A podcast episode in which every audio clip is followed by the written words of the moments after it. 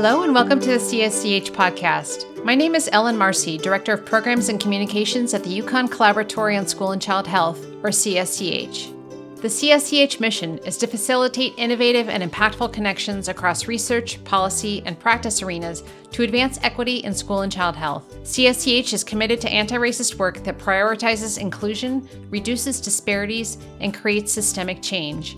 I invite you to take a look at our website at csch.uconn.edu. Today I'm here with Jessica Koslouski and Kathleen Williamson. Both Jess and Kate are postdoctoral scholars with CSCH. The CSCH team has recently created the WSCC Blueprints, guides to help schools plan and coordinate efforts to integrate health and learning, and we'll talk about those blueprints today. Welcome to you both. Hi there.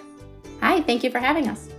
So, before we get into what the WSCC Blueprints are, Let's step back a few years. WSCC is an acronym for the whole school, whole community, whole child model, and this is the model that actually inspired the creation of CSCH as a whole back seven years ago now. Jess, can you give us a bit of background about that WSCC model? Yes, of course.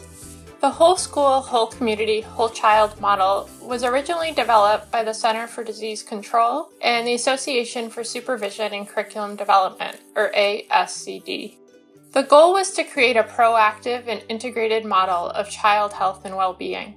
The model is quite complex, identifying 10 core domains that affect child health and well being and fall within the purview of a school. These include domains related to health services, the food and nutrition environment, physical activity, the safety of the physical environment, social, emotional, and behavioral supports, and family and community engagement. The model focuses on coordinating policies, processes, and practices across these domains with the goal to ensure that children are safe, healthy, supported, engaged, and challenged. And so the WSCC model was released in 2014. It reflects longstanding efforts in health and education to bring attention to the various domains of development that affect the whole child. And so rather than thinking about schools as places that only focus on academics, we recognize the interconnectedness of students' academic, social, emotional, behavioral, and physical development. And when we attend to all of these in schools, we have healthier and more successful students. So, what led the CSCH team to develop the blueprints based on the model? Yeah, so as I just described, the WSCC model is quite complex. And what we found in our work with schools is that conceptually, many bought in the model made sense to them and reflected what they saw with their students. When their students were healthy, thriving socially and emotionally, and the school was engaged with families and community partners, students were successful. Yet they weren't sure on the how of incorporating the WSCC model into their work. Schools saw that they had some elements already reflected in their policies or practices, maybe an SEL curriculum or regulations on the food served in their cafeteria, but they weren't sure how to build from that or integrate across domains. And of course, schools aren't starting from zero. They are complex systems that already have many established policies and practices. And another piece that comes up is that traditionally these efforts have been siloed rather uh, than integrated within schools.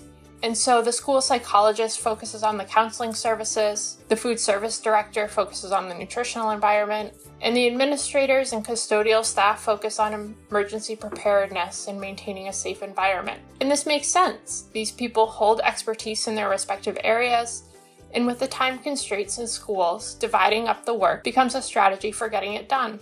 But what we lose here is an integrated approach, and some efforts might be duplicative or even contradictory. And so, when our classroom teachers are using various materials to teach emotion regulation skills to students, the school psychologist is using a different curriculum with students needing more intensive support, and the school nurse hasn't been trained in the language of any of these, we aren't optimizing our efforts with students. And so we developed the blueprints to guide schools through an action planning process of assessing where they currently are with WSCC implementation and to build from there. We help schools to zoom out to consider the whole, their strengths, weaknesses, and opportunities for growth using the WSCC model. And then we give them tools to thoughtfully plan their next steps. No school can go from where they are to full WSCC implementation overnight. We give schools tools to evaluate their potential next steps, and then using input from key groups, identify areas of focus. The blueprint gives a process that they can return to multiple times as they continue to strengthen their WSCC implementation. The blueprints provide the how of WSCC implementation. Thanks. So, Kate, let's get into that actual how that Jess was just talking about, into the actual tools. Can you tell us about the blueprints and how they're set up? Absolutely.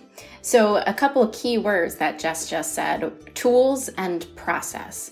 Um, we all are in support of the what with the WSCC model, um, but putting it into action is what can be challenging. So, to do that, the blueprints present a process called the three E's. Um, or the blueprinting process. Now, the three E's are explore context, evaluate directions, and establish actions. So, for each of those E's, I'll give a little bit more detail because, in and of themselves, not clear what that might be. Um, for explore context, here we identify strengths and needs related to educating the whole child by considering existing areas of strength and how current work being done in school aligns with the WSCC model. Then, moving on to evaluate directions, here we look for opportunities to strengthen whole child initiatives by prioritizing areas of focus and identifying possible directions for moving forward. And finally, in establish actions, we plan for success by identifying action steps to take, as well as how to address potential barriers to implementation and how to monitor implementation. This three E's process is rooted in implementation science and also draws on ideas uh, from backwards design and congruence theory. So, Jess, as you said, the WSCC model integrates policy and practice. Why did the team separate them out and create two different blueprints? Great question. So, in our initial drafts, we had combined policy and practice into one blueprint. And so we define policies as being what schools and districts have written down in official documents stating what they'll do, and practices being what actually happens in the day to day operations of a school. And for many reasons, these aren't always aligned in schools. So perhaps practices have evolved over time and we haven't updated a policy, or we have practices that are part of our day to day but aren't documented anywhere. And so, as we were developing the blueprints and designing activities and preparing materials, we found that we were really trying to speak to two different audiences. When thinking about practices, we were really thinking about school based teams made up of educators with expertise across the WSCC domains. So, bringing together perhaps an administrator, a classroom teacher, the physical education teacher, school nurse, food services director, and a school social worker really those multidisciplinary teams that are considering school practices across domains of child development. But then, when thinking about school policies, it is primarily school and district administrators that hold the role of considering revisions to school policy. And so the guidance and activities that supported consideration of policies and practices looked different. And ultimately, we created two blueprints one focused on policy and one focused on practice but both include guidance for users to consider how their proposed changes affect the other. So, what would need to happen to put this revised policy into place or into practice? Or how should these revised practices be documented in policy? The structures and the goal of each blueprint are the same, but we found that to advance change in schools, we needed to attend to the audiences that would have the most success and opportunity to affect change in their school community. That makes a lot of sense. So, Kate, let's take a look at that practice blueprint. Tell us about how a school might use that. Absolutely. So, just like Jess said, um, we have the practice blueprint designed for use by school teams. Teams who are interested in improving the alignment between their practices and the WSCC model. We recommend that this team be multidisciplinary in nature, as Jess said, so comprised of educators who hold expertise in different domains of the WSCC model. And we also recommend that this team include those who are involved in the day to day implementation of WSCC practices, the health teachers, the nurses, the school psychologists, right? As well as those in the school building who are decision makers. So, those who can make some decisions about practices that are, are done in the building, whether that's a department chair, an assistant principal, or the like. So, that's who we have designed the practice blueprint for. Now, that team will go through the three E's or this blueprinting process to develop action plans for one to five school practices that they will change. That's the end goal of working through the blueprint to get to some change, a plan for change. Now, to reach that end goal, where a team is set up for sustainable implementation of WSCC aligned practices, we provide a suggested 10 session structure in the practice blueprint. These sessions are expected to take about 30 to 45 minutes each on average, and they include background reading and activities for the team to complete. The first few sessions are dedicated to introductory content. This is where a team can build its knowledge about the WSCC model, including knowledge about evidence based WSCC practices, and build its capacity for engaging in this work. Then the remaining sessions follow the 3E process.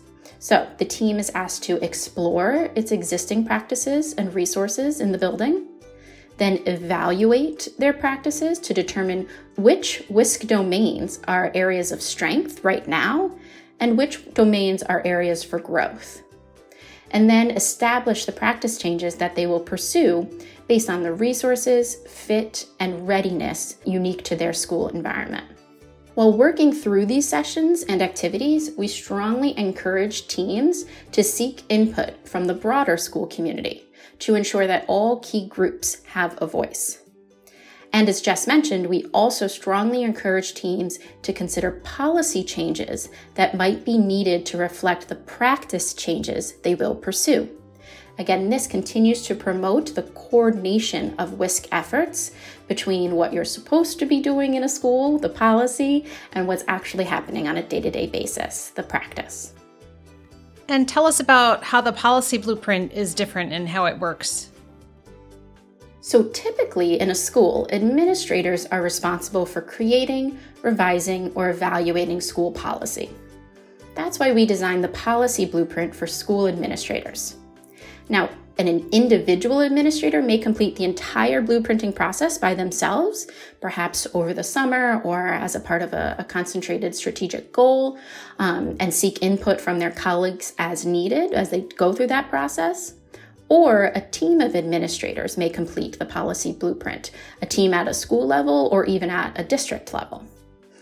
Either way, the end goal of the policy blueprint is to develop action plans for one to five changes to school policy to promote greater alignment with the WSCC model. Just like the practice blueprint, the policy blueprint provides a suggested 10 session structure to accomplish this. So, following introductory activities to build knowledge and capacity, the administrator or team of administrators will explore existing policies and their alignment with the WSCC model. To do this, they'll use the WellSat WSCC, which is a freely accessible policy evaluation tool developed by CSCH and the UConn Rudd Center. Then the administrator will use the results of that evaluation to identify the WSCC domains where policy might be strengthened, just like the practice blueprint. And finally, after prioritizing possible policy changes based on urgency and readiness, the administrator will make an action plan for the policy changes to pursue at this time.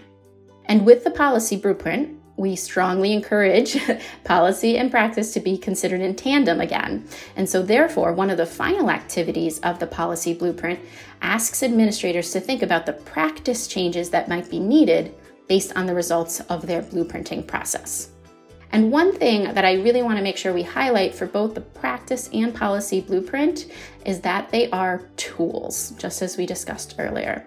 So throughout the blueprints, we include links to additional resources, reflection questions, tips, and case studies to support folks as they go through the blueprinting process. The timing and structure of the activities can be adapted to fit your school building and your goals for WSCC related work. For listeners who are interested in exploring the blueprints, how can they learn more? What should their first step be? We would encourage listeners to visit our website, CSCH's website, where both uh, blueprints are available as full documents or split up into individual sessions and the related resources. Terrific. These blueprints are really a great and comprehensive resource, and I hope that our listeners find them helpful in looking at how to support the whole child. Thank you both so much for joining us today to talk about and explain these resources. Thanks so much for having us. Thank you so much.